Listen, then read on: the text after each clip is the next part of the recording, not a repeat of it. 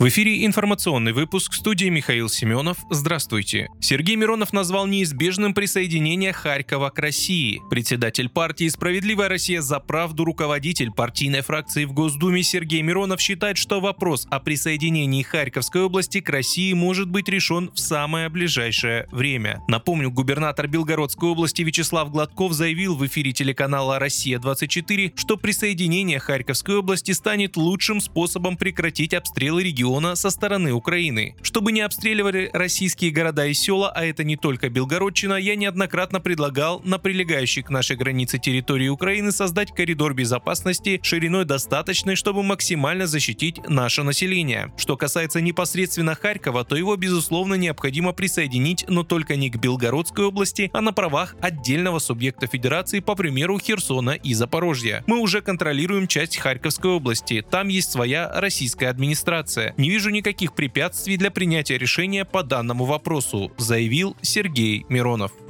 Утром 30 мая мэр Москвы Сергей Собянин сообщил об атаке беспилотников на несколько зданий в столице. Они получили незначительные повреждения. Губернатор Московской области Андрей Воробьев написал, что в Подмосковье работало ПВО. На подлете к столице сбили несколько беспилотников. По словам Собянина, в результате атаки никто из жителей поврежденных домов серьезно не пострадал, но два человека обратились за медицинской помощью. Госпитализация им не потребовалась, помощь оказали на месте. Минобороны России сообщила, что в атаке участвовали участвовали 8 дронов самолетного типа. Из них 3 подавили средствами радиоэлектронной борьбы, а 5 сбили зенитным ракетно-пушечным комплексом «Панцирь-С» в Подмосковье. В Минобороны назвали случившееся террористическим актом.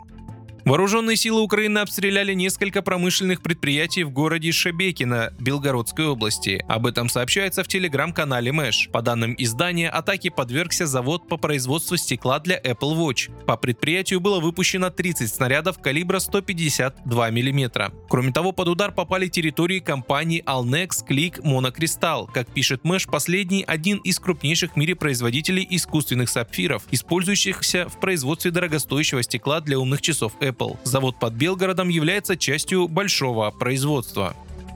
Более 30% россиян хотят взять отпуск летом. Больше половины планируют отдыхать дома, еще 29% поедут на дачу. Свидетельствуют результаты опроса Всероссийского центра изучения общественного мнения в ЦИОМ, представленные на пресс-конференции во вторник. Согласно данным опроса, взять отпуск этим летом планируют 33 опрошенных. Только в выходные дни будут отдыхать 15%. Столько же возьмут две недели в отпуска. Менее продолжительный отпуск в одну неделю возьмут 5%, а более продолжительный на месяц 8%. Еще 7% сообщили, что для отдыха им не нужно брать отпуск.